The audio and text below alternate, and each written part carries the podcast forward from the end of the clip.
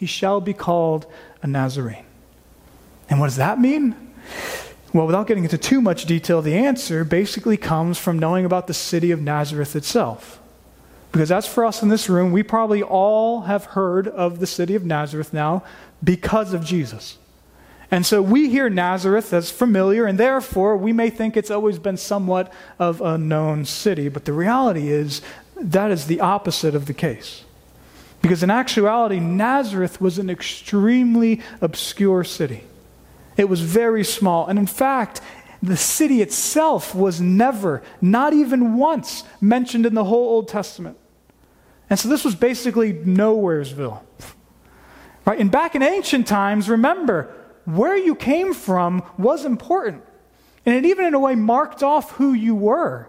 Because back then, last names didn't exist. And so, what specified who you were was either who, you, who your father was, right, like John, son of Zebedee, or where you were from, like Saul of Tarsus.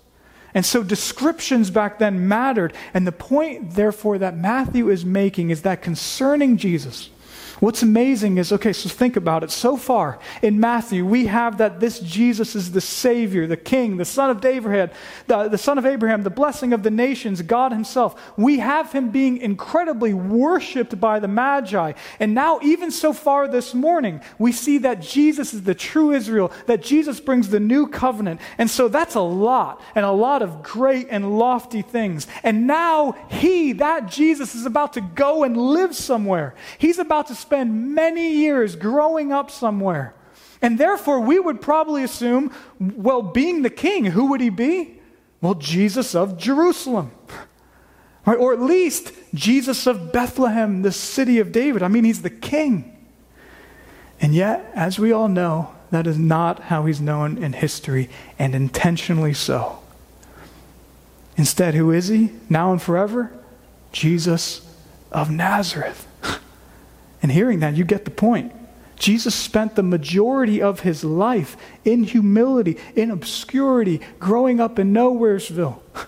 Jesus of Nazareth. And why? Well, the Bible is saying to fulfill the Old Testament prophets. Because what did the prophets say about the coming Messiah? Well, yes, they said he'd, he'd be the king, he'd be the savior, and many lofty things like that. But also, do you know what they said? Well, they said that he'd be despised and scorned and not even recognized or esteemed. He, he'd be the blessed king and he'd be the man of sorrows. He'd be the most important person to ever walk the earth and he'd be scorned and looked down upon. He'd be the Savior and the suffering servant.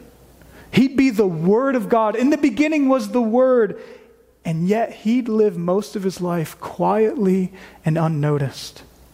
He'd be God with us, but live most of his life as an unknown man.